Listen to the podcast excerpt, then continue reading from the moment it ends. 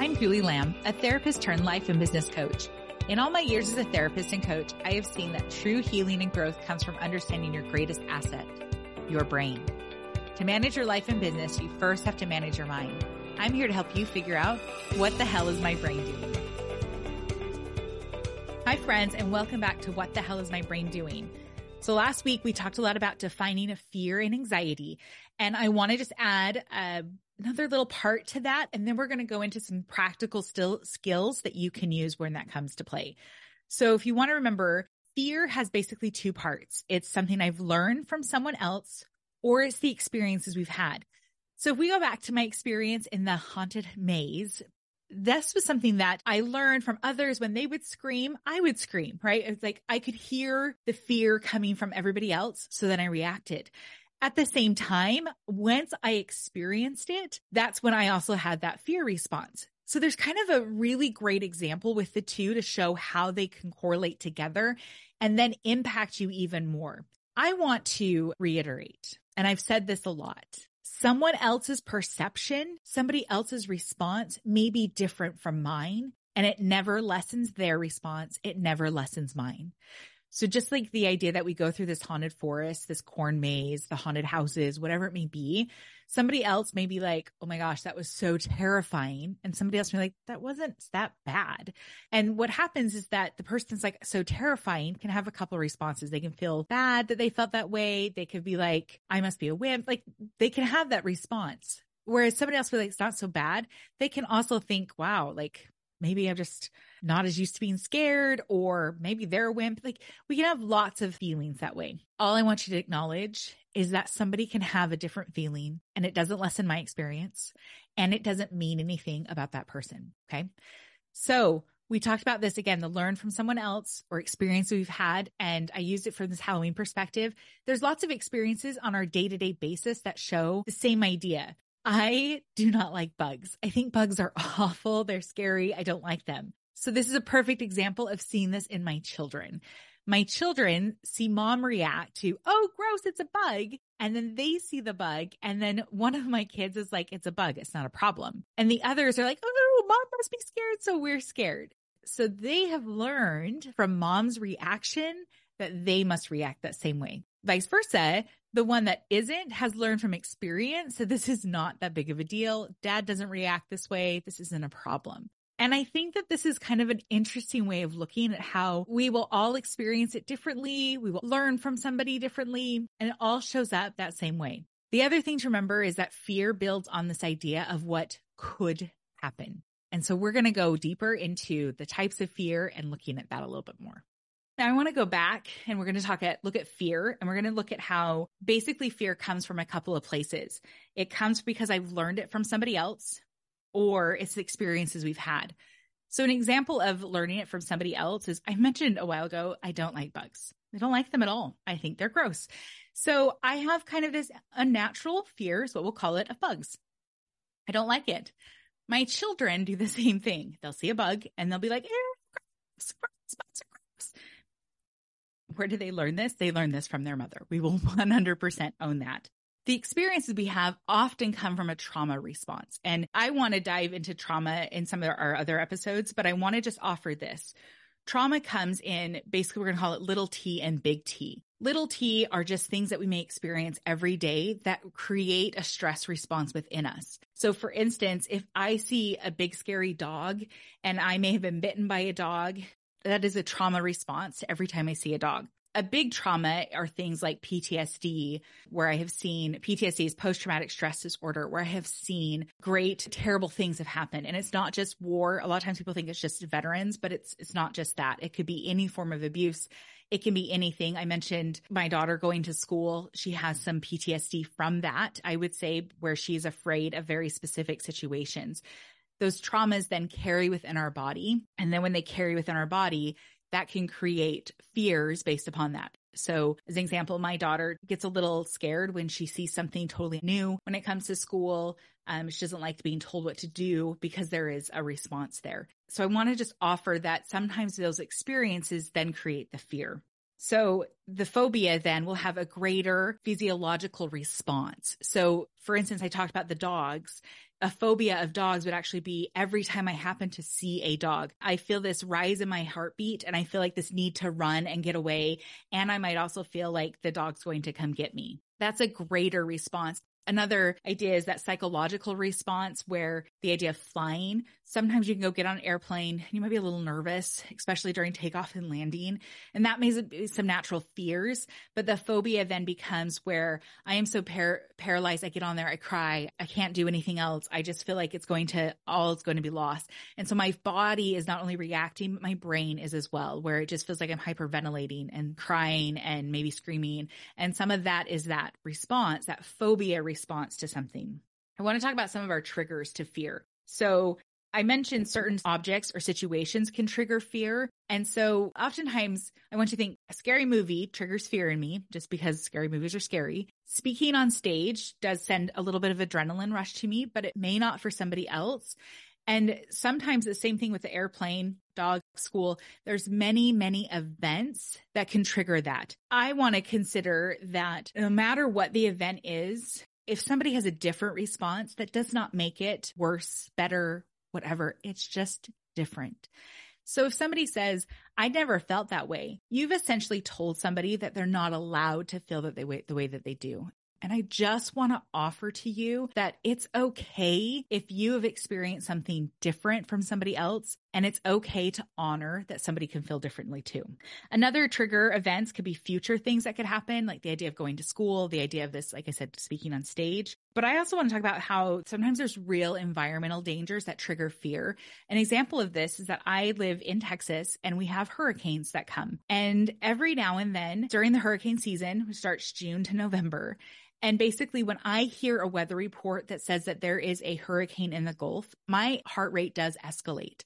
And part of that is because during uh, Hurricane Harvey, which was many years ago, Hurricane Harvey came and it flooded Houston and it was really a very tragic thing. It also devastated part of the coast. And I think the thing that's very interesting about this is that I had a sister in law that lives down in the coast and then I'm up in the Houston area and our reactions to it are very different and also very similar. And they are that way because she experienced massive damage from the hurricane. And I had instead the fear of the threat of flooding. I had neighbors that did flood. The water was up to my door. I was afraid it was going to come in. So our responses are very different from that. So essentially what happens is every time a hurricane comes in, and while I can't speak for her reactions, I know for me, every time a hurricane comes in, my heart rate does go up.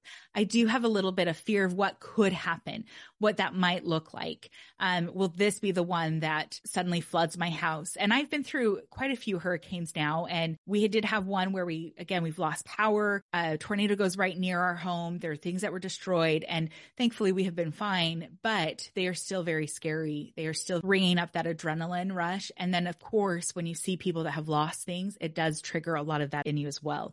So, real environmental dangers, I want you to look at how that does trigger some of that fear. And at the same time, it can lead to a lot more anxiety, that worry of things that are going on.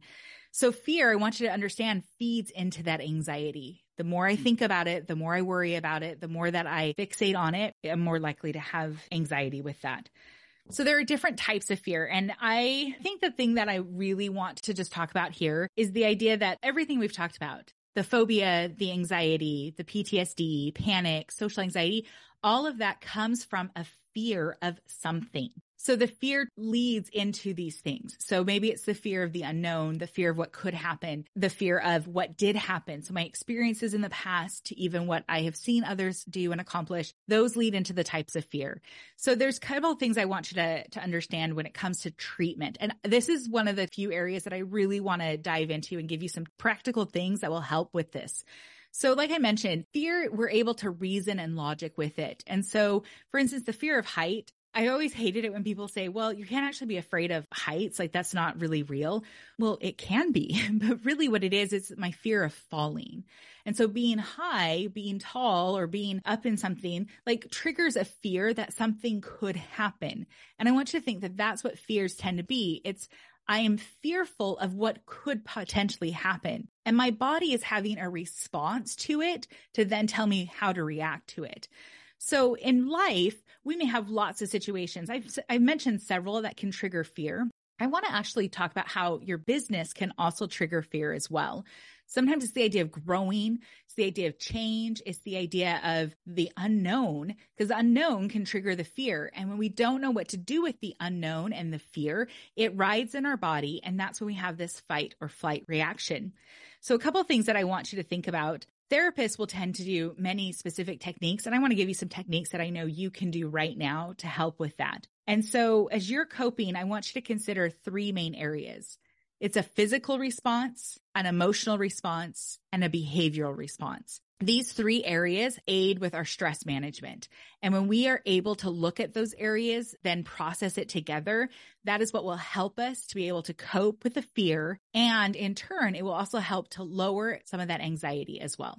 As we are talking about the stress management of the physical, the emotional, behavioral, I want to give some very specific examples of what fear looks like in those areas. So a physical response to fear, again, is those heart rate, the fight, flight, freeze. The emotional response to fear may be the terrified crying, screaming, and the behavioral may be, again, the fight or fight, running, kicking, screaming. So sometimes the physical and the behavioral are very similar. And so what I really want to offer for you is that when you are considering how your body responds to fear and what will work, look at what fear, where it's being impacted the most. Is it a physical response? Is it more an emotional response? Or is it actually creating the behaviors? So physically, I may feel the fear and then behaviorally, I may react to it. So here's a couple of other coping um, a lot of times social support, being able to say, like, if you think about going to a corn maze at Halloween time together, that brings up like going as friends and that's a social support system there. Um, it's kind of a funny way to look at that. Sometimes with our fear and anxiety, be mindful of it, just how it, that shows up, what that looks like. But here's one of the biggest things with stress management. This is a technique. There is a technique I use with my clients, and I'm going to walk you through that there's a whole series of things that can go together. One of the biggest ones is some deep breathing. When we are fearful, I want to remember our heart rate goes up, our breathing seems to escalate. So sometimes one of the ways that we can control that is through breathing. And so what the best breaths is actually is six seconds in through your nose and then six seconds out your mouth. So it's kind of a forceful breath. When we can breathe in through the nose and then hold it and then breathe out, this forces our bodies to regulate back together. Another one is called the box breath, and that's a five seconds in through the nose, hold it for five, out through the mouth, and then hold that for five. This box breathing is something that I do a lot with my clients when they are having panic attacks, when they are having just anxiety or fears in general. So this is something you can do all the time, just a regular breathing. Another form that is very helpful is called EFT or tapping. This is something I walk through my clients with a lot. There are pressure points on our, it's mostly on our face and like our heart and the top of our head. These pressure points, when activated, they basically tell the neurological system to calm down. I had a client actually do tapping while they were having an EEG on their brain. They, it was fascinating to see it literally calm down on that process. So this is something that really will help the fear and the anxiety right in that moment is tapping. This is something that I teach my clients. So if you are interested in tapping, you want more, you can definitely find more information. There's, I think, lots of YouTube videos about it as well. But also, I really highly recommend working with somebody that is also familiar with it.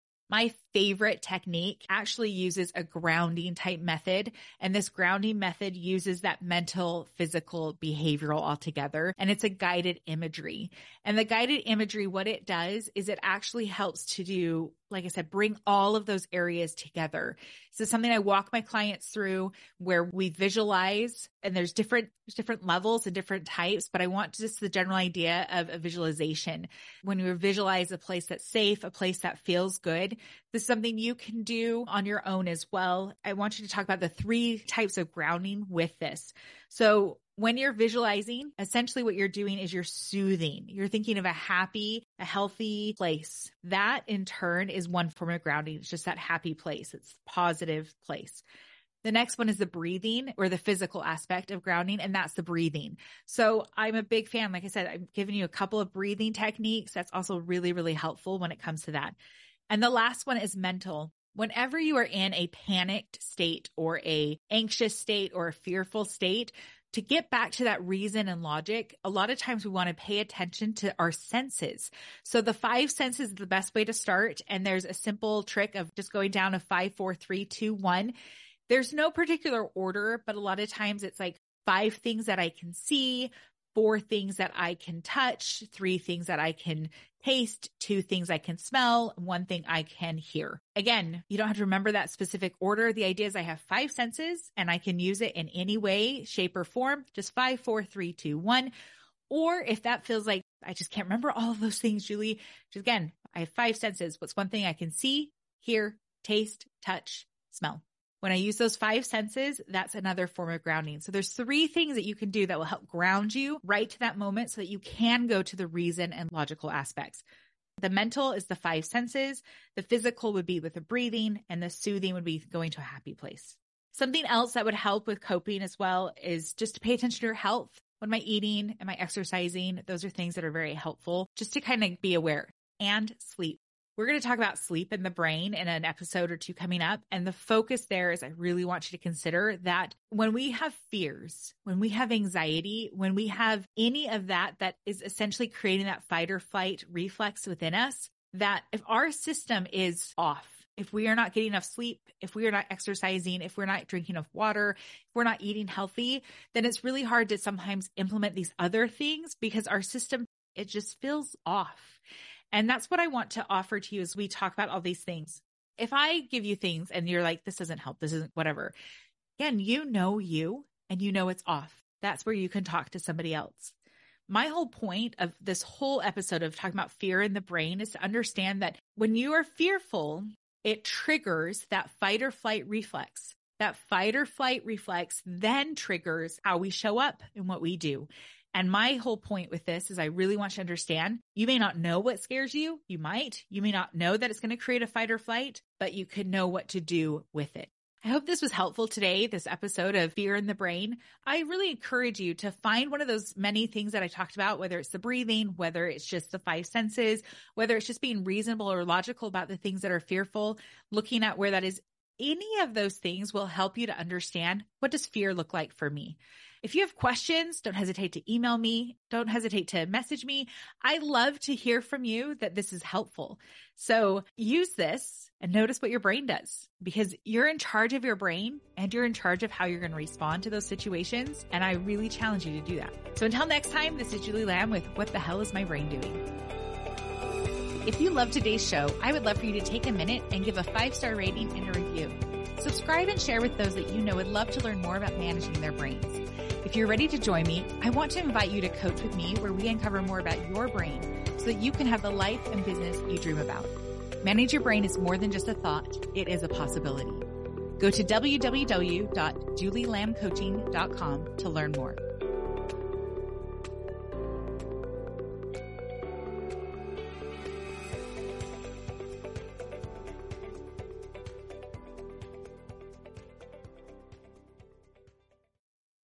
We do it. Have a great day.